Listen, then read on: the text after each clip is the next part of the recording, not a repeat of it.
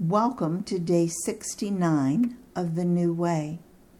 I'll read Mark three, thirteen through nineteen. Jesus went up on a mountainside and called to him those he wanted, and they came to him. He appointed twelve that they might be with him, and that he might send them out to preach and to have authority to drive out demons.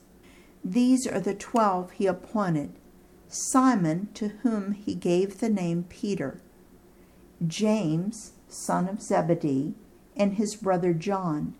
To them he gave the name Boanerges, which means sons of thunder. Andrew, Philip, Bartholomew, Matthew, Thomas, James, son of Alphaeus, Thaddeus, Simon the Zealot, and Judas Iscariot, who betrayed him. I'll also read Luke six, twelve through sixteen. One of those days Jesus went out to a mountainside to pray, and he spent the night praying to God.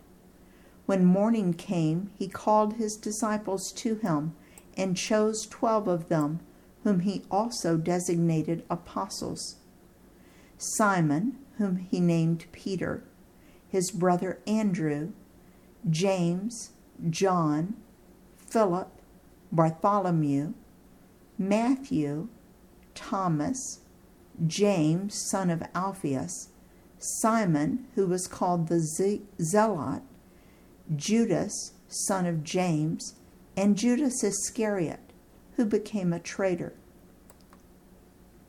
Let's start with the definition. What is a disciple? A disciple is someone who is a student or apprentice to another person. Today we would probably call it a mentorship, where you are being mentored by someone, or an internship maybe. Now Jesus collected a large group of disciples, both men and women, who traveled with him and learned everything they could from him. There were probably one hundred to one hundred fifty disciples in this large group that traveled with Jesus during these three years of ministry.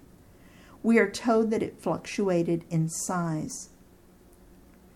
But then from this large group, Jesus t- chose twelve to be his apostles, the men he would devote his life to teaching and training in order for them to carry on the earthly work of Jesus through the church.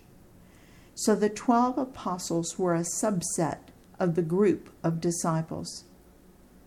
Just for your information, the definition of apostle is one who is sent out from, an emissary or representative of someone else.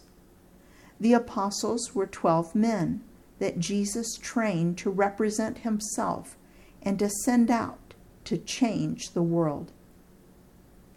In Luke six twelve, we see an interesting statement about what happened the night before Jesus chose these twelve men. I'll read Luke six twelve again. One of those days Jesus went out to a mountainside to pray and spent the night praying to God. Jesus prayed all night before deciding on these twelve men. I believe that this was a very serious decision, and each individual man was chosen for a purpose. I believe that Jesus spent the night discussing each disciple with God and letting God guide him to just the right men. I want you to know that God wants you to come to him when you have a decision to make. He loves to help his kids, and remember, he alone knows the future. In his service, Dale.